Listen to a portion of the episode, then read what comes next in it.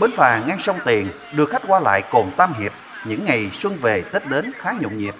Ai cũng mong sớm qua phà để về nhà vui xuân đón Tết với gia đình. Năm qua, nhờ nỗ lực trong lao động sản xuất, đời sống người dân xã Tam Hiệp ổn định và vươn lên.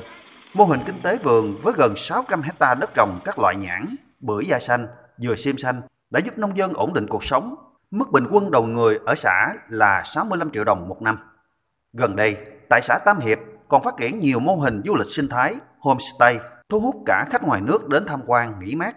Vào dịp Tết này, lượng du khách có tăng lên nhiều so với ngày thường.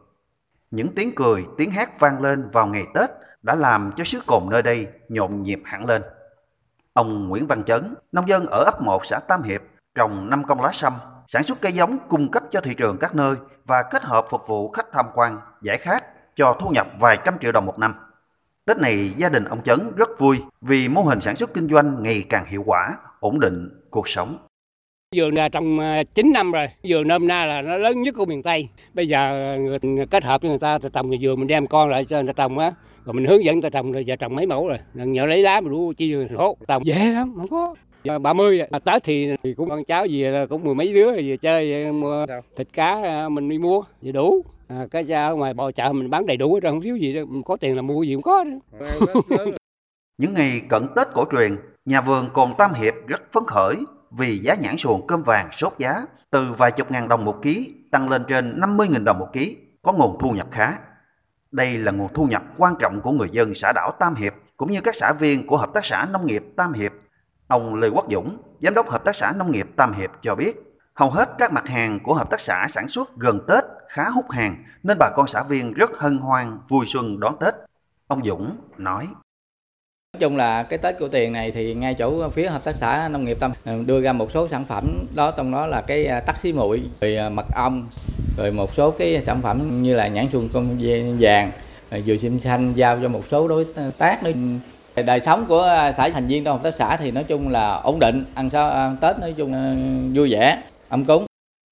Là xã đảo bốn bề sông nước, thời gian gần đây, Tam Hiệp được sự quan tâm hỗ trợ của các bộ ngành trung ương và tỉnh Bến Tre đã giúp người dân nơi đây nâng cao đời sống vật chất, tinh thần, nhất là đường giao thông nông thôn, đê kè.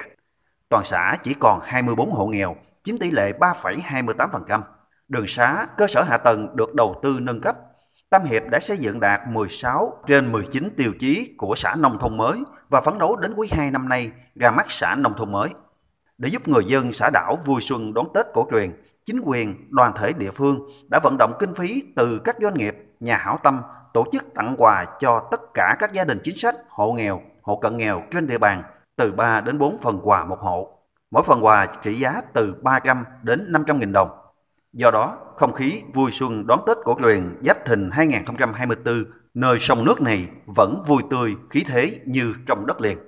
Ông Nguyễn Hữu Thọ, Chủ tịch Ủy ban Nhân dân xã Tam Hiệp cho biết thêm.